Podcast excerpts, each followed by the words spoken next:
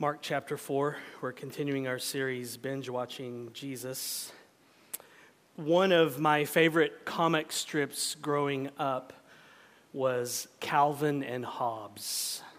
The creator, Bill Watterson, was a genius. And my favorite collection of Calvin and Hobbes comics is titled Something Under the Bed is Drooling. I probably read this as much as my Bible in high school. I loved Calvin and Hobbes. Every day I couldn't wait to open the newspaper and see what kind of trouble Calvin was getting into. And Sundays were the best because they were bigger and they were in color.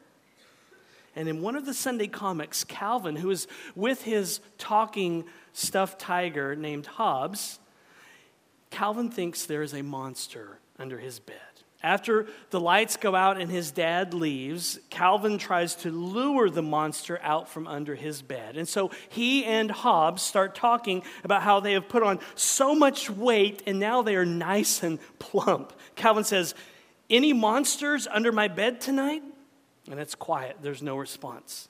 And Hobbes says, There's no answer. Do you think they're gone?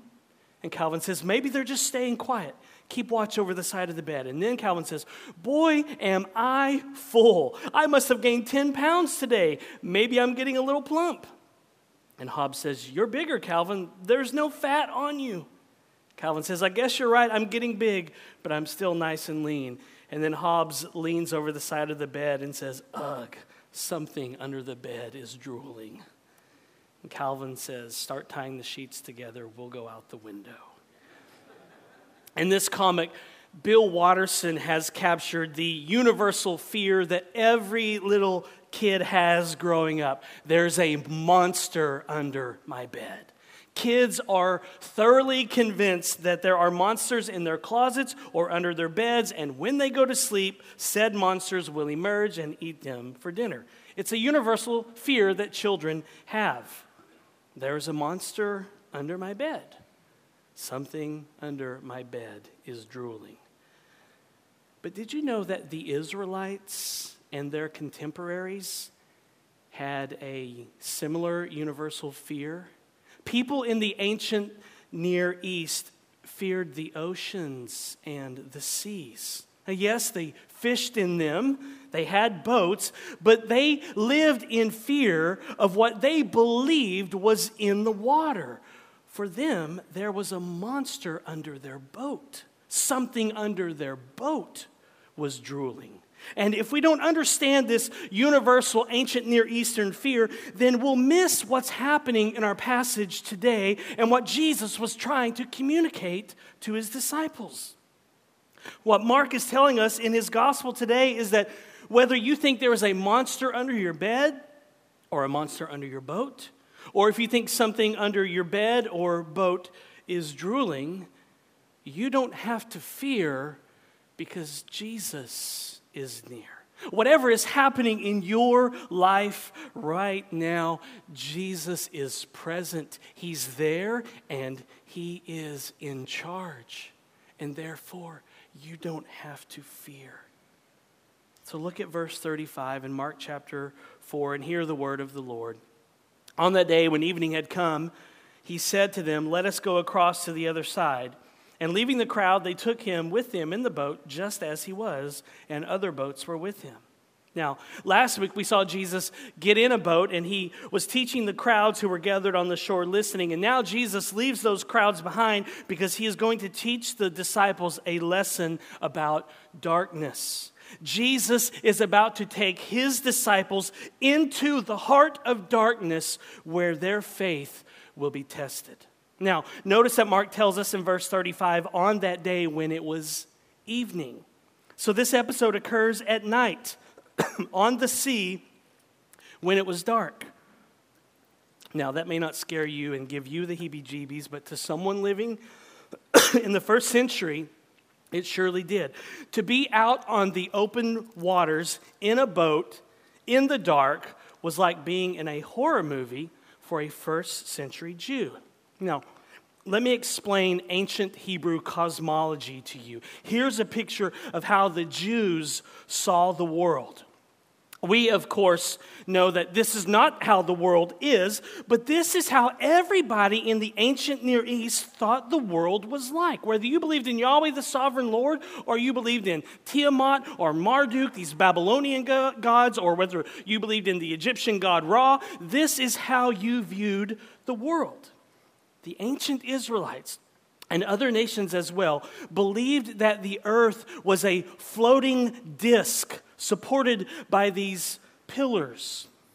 People who lived in the ancient Near East were the original flat earth proponents. They believed that the earth was a floating disk and it kind of looked like a snow globe.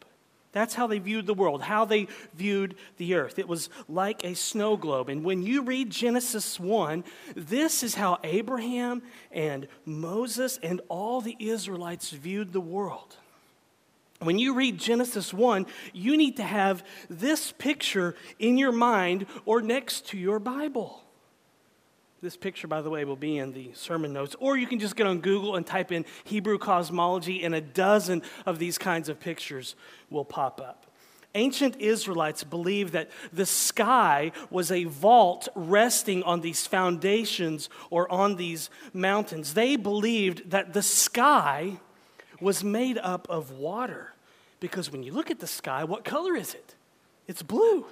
And so for them, it's all water up there. They looked up at the sky and thought it was blue, and they said, That's all water. So, how did the water stay up there?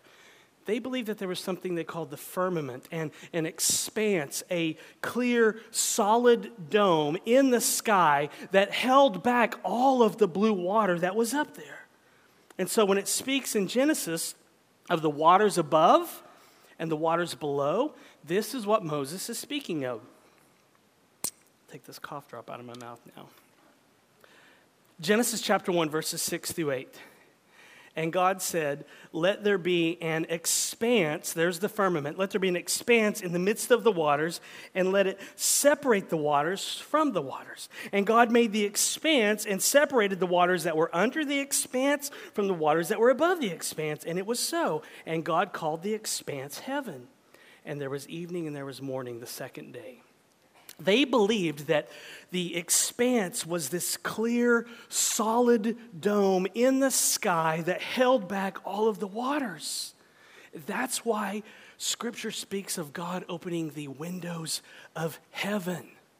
Genesis 7:11 In the 600th year of Noah's life in the second month on the 17th day of the month on that day all the fountains of the great deep burst forth and the windows of heaven were opened. They believed that when it rained God would open these little windows and then water would come down. And when the flood came, they believed that the waters of the deep also rose up. So today, people debate whether there was a local or universal flood in Noah's day, but for Noah, it was more like this snow globe that he was living in was filling up with water. That's how Noah viewed the world. It was local and universal for Noah because the dome that he lived in was filling up with water. Noah believed that these windows in the heaven were opened and water came through, and also the waters of the deep rose up and started filling up this snow globe that he lived in. Not only that, but the Israelites also believed that a creature named Leviathan lived and swam in the deep waters. And the prophet Isaiah picks up on this when he says in Isaiah 27 1, In that day the Lord, with his hard and great and strong sword, will punish Leviathan the fleeing serpent, Leviathan the twisting serpent, and he will slay the dragon that is in the sea. The seas were chaotic. It's where evil lived. It's where the dragon Leviathan swam and devoured people.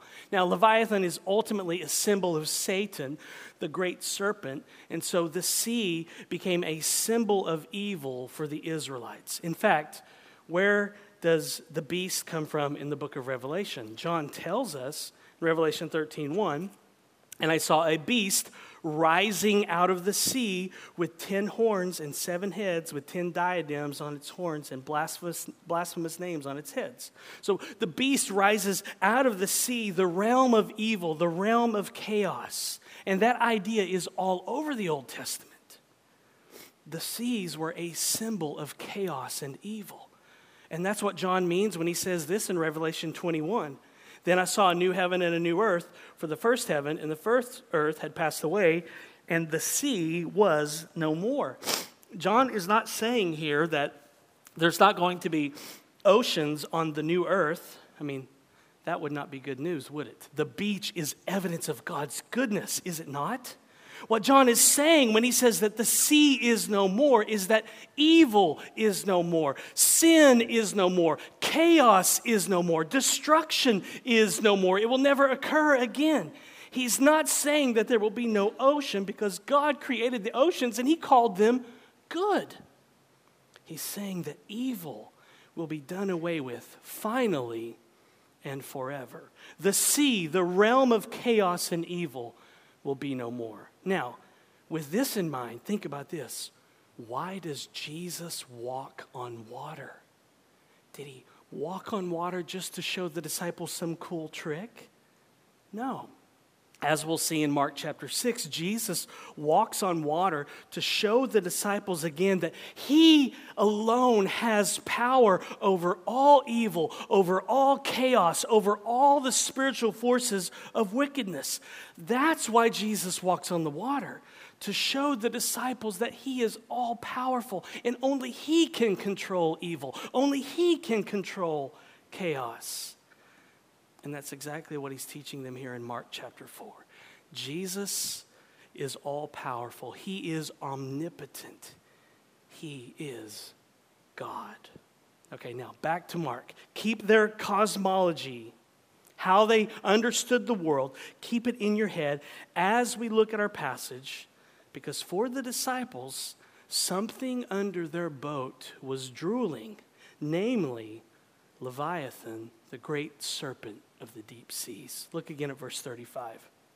On that day, when evening had come, he said to them, Let us go across to the other side. And leaving the crowd, they took with him, took him with them in the boat just as he was. And other boats were with him. And a great windstorm arose, and the waves were breaking into the boat so that the boat was already filling. But Jesus was in the stern, asleep on the cushion. And they woke him and said to him, Teacher, do you not care that we are perishing? And he awoke and rebuked the wind and said to the sea, Peace, be still. And the wind ceased, and there was a great calm. He said to them, Why are you so afraid? Have you still no faith? And they were filled with great fear and said to one another, Who then is this that even the wind and the sea obey him?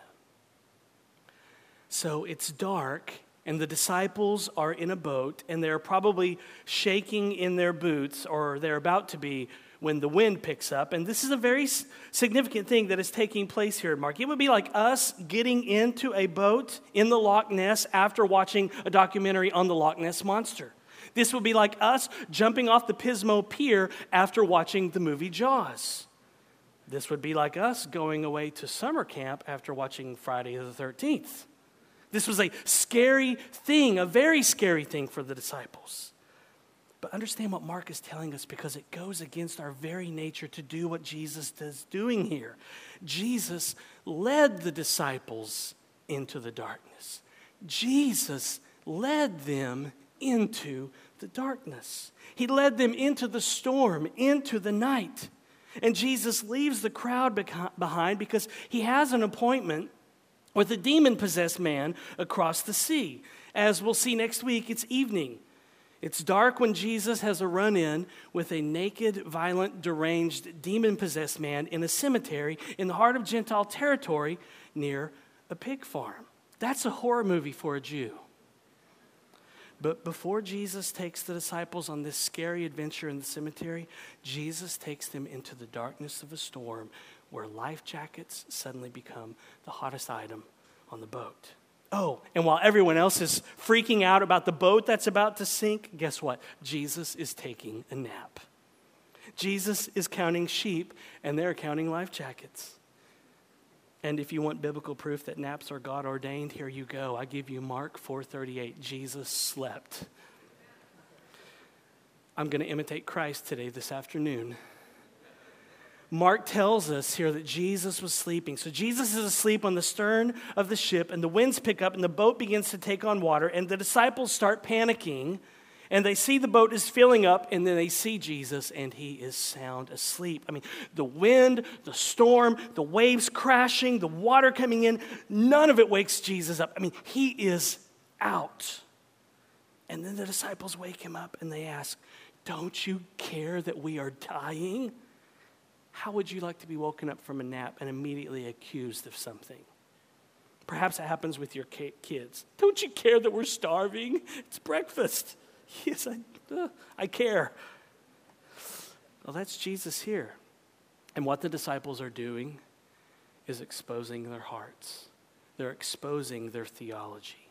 They don't believe in this moment that Jesus cares about them. Listen, don't build your theology on what you assume to be the silence of God. That's what the disciples are doing here.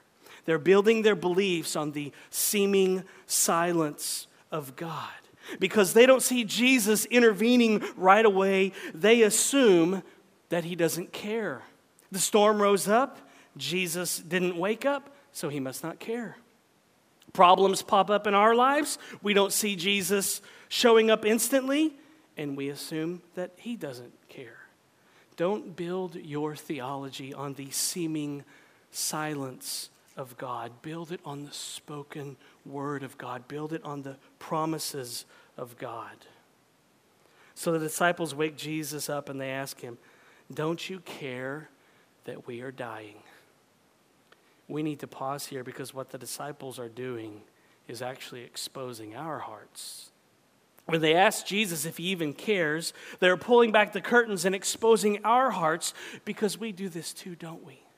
How often have we said, or at least thought it, when we are going through a hard time, does God care?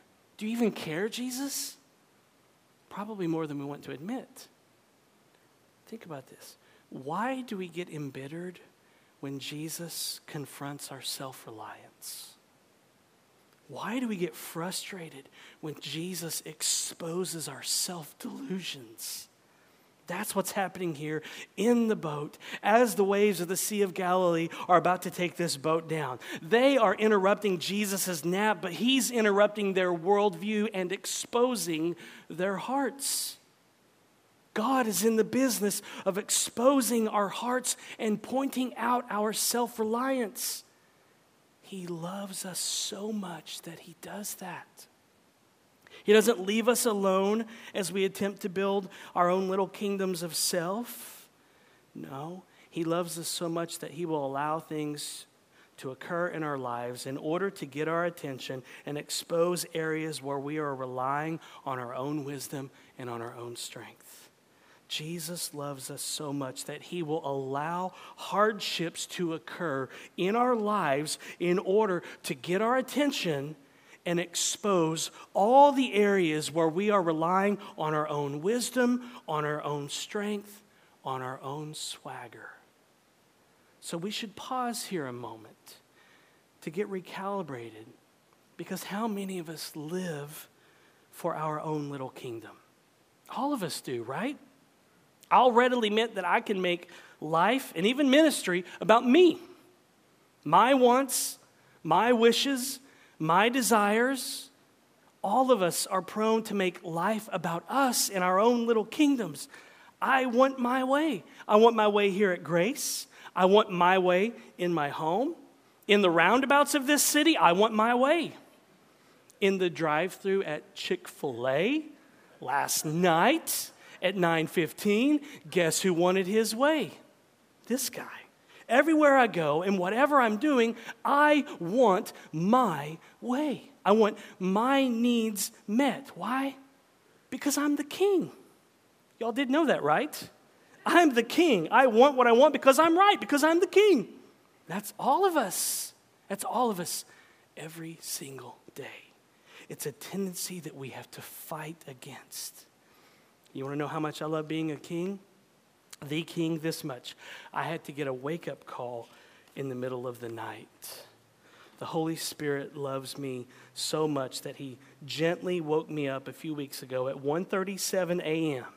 And once I'm awake, I can't go back to sleep. That's my thorn in the flesh. Once I'm up, I'm up. And the Holy Spirit knows this. So if He wants to get my attention, He knows how. So I was wide awake and I started listening to this podcast on my phone, which is what I usually do when I can't go back to sleep. Put in my earbuds and listen. And I thought I would fall asleep listening to it. But the Holy Spirit had other plans. I was awake the whole time because I believe the Spirit wanted me to hear once again through this podcast that I was listening to that I was trying to be the king of my own little pathetic kingdom. And I was gently rebuked and graciously and gently reminded that living for Jesus' kingdom is far better and far more satisfying than living for my weak, puny, little, pathetic kingdom. Now, I've since forgotten that lesson a bunch, and he has come back again. But thank God that he will interrupt us sometimes. He will even wake us up at 1:37 a.m. in the morning to remind us that our kingdoms are not worth living for. The Holy Spirit loves you enough to do that. When's the last time you heard that the Holy Spirit loves you? The Holy Spirit loves you. And He loves you so much that He will gently interrupt your world, interrupt your schedule, so that He can capture your heart again. And that's all why we always need to hear the law of God preached here every week. We always, every week, need to have our hearts exposed because all week long we all spend time working on advancing our own little kingdoms of self. We all have these props and these crutches that we all run to for support. Our lives seem to be experiments in not trusting the Lord, but instead trusting in our own gadgets and trusting in our own gifts and trusting in our own identities, trusting in our own props, trusting in our own crutches, trusting in our own little kingdoms. And that's what's happening here in the boat with the disciples, where they are trusting in other things is being exposed here. So the disciples wake Jesus up and they ask Jesus, don't you care that we are dying? And Jesus, with sleepy eyes and maybe wiping some slobber or drool off his face, rebukes the wind and tells the sea, Peace, be still. And then it was quiet. Picture it no more wind, no more waves, no more worrying. It was absolutely calm, just like that.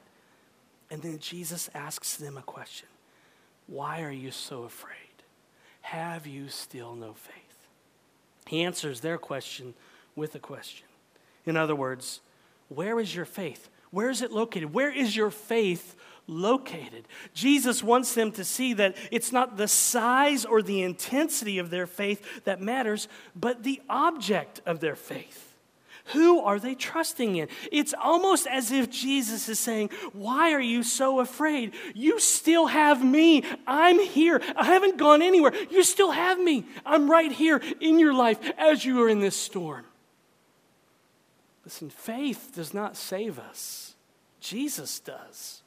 The size of our faith does not matter. It's the object of our faith that does. Are we trusting in Jesus, whatever the size of our faith? We are weak and frail. And so, on the surface, we do have every conceivable reason to be scared, just like the disciples. But only if you remove Jesus from the equation. If Jesus is in the mix, we don't have to be afraid. When Jesus is near, there is nothing to fear. But after Jesus calms the storm, they were really filled with fear, weren't they? They were afraid when the waves were crashing and the boat began to take on water, but now they are really afraid. You can be afraid of crashing waves, but when someone comes along more powerful than the waves, your fear shifts. Now, let's think back to their cosmology. How did they view the world? The oceans, the seas, were a chaotic, evil force that could not be controlled. It was the place where the mythological dragon beast Leviathan lived. And in the boat was a man who just woke up from a nap, wiped the slobber and drool off his face, and he just spoke, and the wind and the waves stopped. In Greek, Jesus just speaks two words peace, still. Two words calm the forces of chaos. Two words shut down Leviathan. That's it. Two words, and it ends. And that's why the disciples were filled with great fear. Perhaps Psalm 74 flashed through their minds verses 13 and 14. You divided the sea by your might. You broke the heads of the sea monsters on the waters. You crushed the heads of Leviathan. You gave him as food for the creatures of the wilderness. Jesus was asleep. He woke up and, with two words, calmed the stormy chaos. In the Old Testament, only Yahweh, the sovereign Lord, has this kind of power. And that's why Mark tells us in verse 41 and they were filled with great fear and said to one another, Who then is this that even the wind and the sea obey him? Perhaps Psalm 104 flashed through their minds. Verse 25 and 26. Here is the sea, great and wide, which teems with creatures innumerable, living things, both small and great. There go the ships and Leviathan, which you formed to play in it. Perhaps these other verses flash through their minds Psalm 65 7. Who stills the roaring of the seas, the roaring of their waves? Psalm 89, verse 9. You rule the raging of the sea. When its waves rise, you still them. Psalm 107, 29. He made the storm be still, and the waves of the sea were hushed. Who then is this that even the wind and the sea obey him? He's Yahweh the sovereign Lord, the triune God. And he wakes up from his nap and he calms the storm with just two words. Now, they're trying to comprehend this, they're trying to make the connection. They're like, wait, what?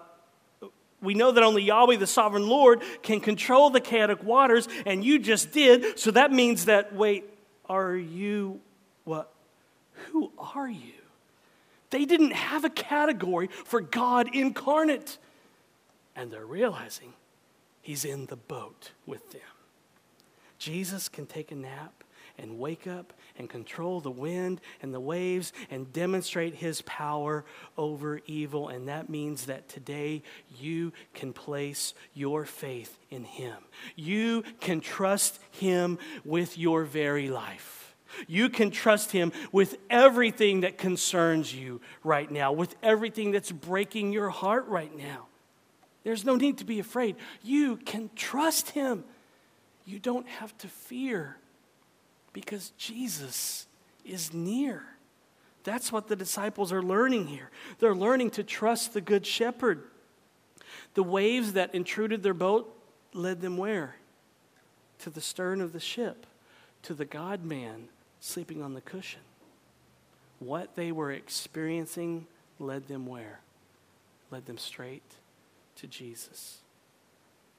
The point is that whatever God in His sovereignty allows to come into your life, you can trust Him. He's smarter than you, He's wiser than you.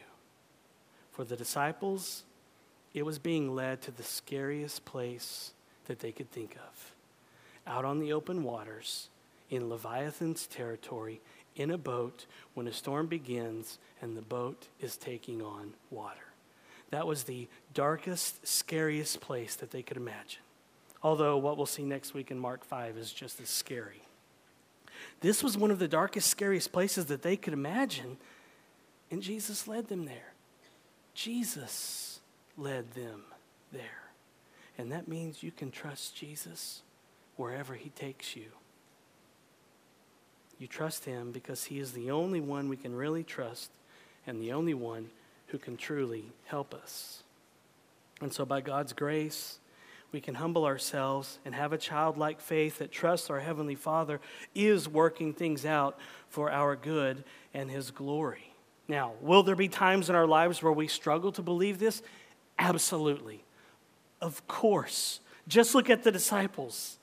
And that's why we need Jesus, because we, no matter how much of a front we all put up, we can't do life on our own and in our own strength. We can't. You don't have to fear because Jesus is near. When Jesus is near, there is nothing to fear. We live in a world where Jesus is present and in charge in every place and in every circumstance. There is no situation, there is no circumstance where Jesus is not present and in charge and calling all of the shots.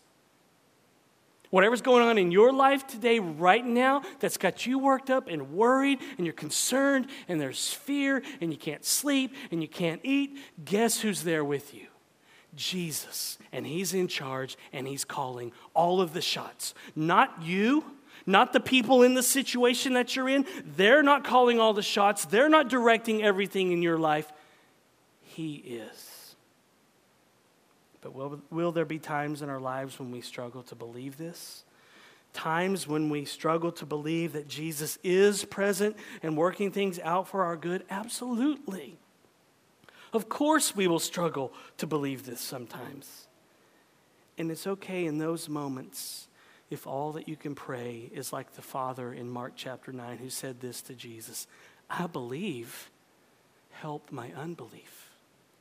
I believe, help my unbelief. Sometimes that's the most spiritual prayer that you can pray. I believe, Jesus, help my unbelief. God is doing more in our suffering than we can see with our eyes. He was doing more for the disciples than they could see with their eyes. He was teaching them to trust. He was showing them who He was Yahweh, God incarnate. And God is doing more in your suffering than you can see with your eyes. He may take you into the storm, He may take you into the darkness but He has purposes for you that sometimes can't be seen.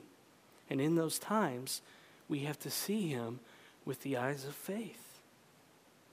Now, sometimes you'll hear people say this God will never give you more than you can bear. You ever heard that? God will never give you more than you can bear. To that, I say, huh? Really? Do you really believe that? I don't believe that because there have been numerous times in my life when I felt like I had been given more than I could bear. If God only gives us what we can handle, if He only gives us what we can bear, then why do we need Him? In my experience, God will give you more than you can bear. God often gives us more than we can bear so that we will trust in Him and not in our own resources, not in our own wisdom, not in our own swagger. I can pull this off. As Paul says in 2 Corinthians 1, verses 8 and 9, for we do not want you to be unaware, brothers, of the affliction that we experienced in Asia. For we were so utterly burdened beyond our strength that we despaired of life itself. Indeed, we felt that we had received the sentence of death. But that was to make us rely not on ourselves, but on God who raises the dead. God will take you to places that you have not planned on going in order that you would rely on Him and not you. The Bible is full of stories like this, isn't it? Jesus himself was reminded of this in the Garden of Gethsemane. Sometimes, when you are so overwhelmed with suffering and pain and sorrow and sadness, you will feel like God has let you go and there may be more truth to that than you realize. Sometimes God just might let us go. Sometimes God might let you go into the darkness, into the night, into the storm. But He is with you, and that makes all the difference. He may let you go into the darkness, but He will not let you go. Matt Smethurst says sometimes Christ calms the storm, and sometimes he lets the storm rage and calms his child. He is with you even when you feel like he has let you go. And Mark is telling us that sometimes God will let you go into some darkness, into some storm. Of course, God does not let you go in the sense that he abandons you and leaves you to yourself. That's blasphemy. God never forsakes his children. God never leaves his children. Jesus will never leave us or forsake us. He promised that to us. But sometimes God's love will let us go down a path of pain and suffering that we would not choose for ourselves. Sometimes God leads us down a path of sorrow and sadness that we wouldn't choose to walk down. Sometimes God's love just might let us go. His love just might let us go down a hard path into some storm so that He will be glorified and our faith will blossom. That's what Mark is saying here.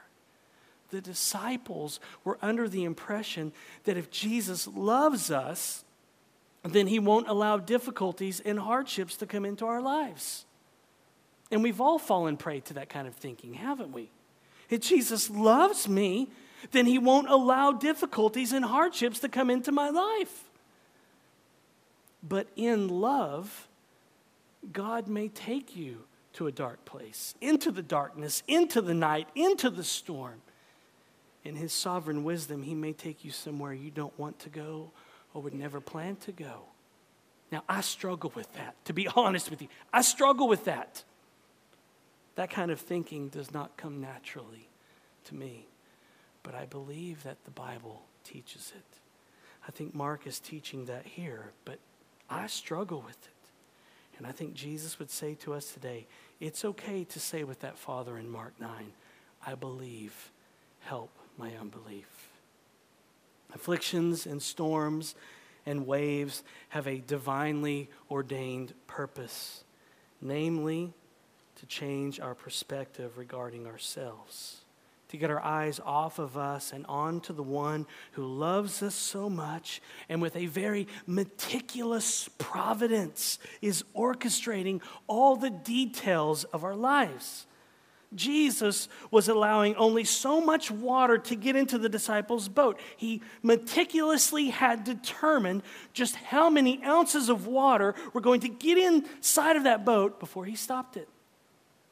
Jesus is, deals with meticulous details. You know those commercials where you see like the fine print, like take this drug and then you know you'll get better, but the fine print says like your arm will fall off or you'll die. Jesus deals with that kind of fine print that you can't even read on the screen. He's very, very meticulous. He's very meticulous in your life right now. You're wondering what's going on, and Jesus says, I'm reading the fine print and I'm orchestrating all of the details. He's doing that in your life right now, right at this moment. Or you may be thinking he's asleep on a cushion, but he's actually meticulously directing every detail of your life, and you can trust him for that. Boat or no boat, he is in charge of how much water gets in your boat. He is orchestrating every detail of your life right now with a very meticulous and detailed providence, and you can trust Him, even though you cannot see His purposes right now. And we have a Savior who was not immune to any of this. Jesus was thrown into the ultimate storm for us. On the cross, he was thrown into the sea of God's judgment against sinners like us.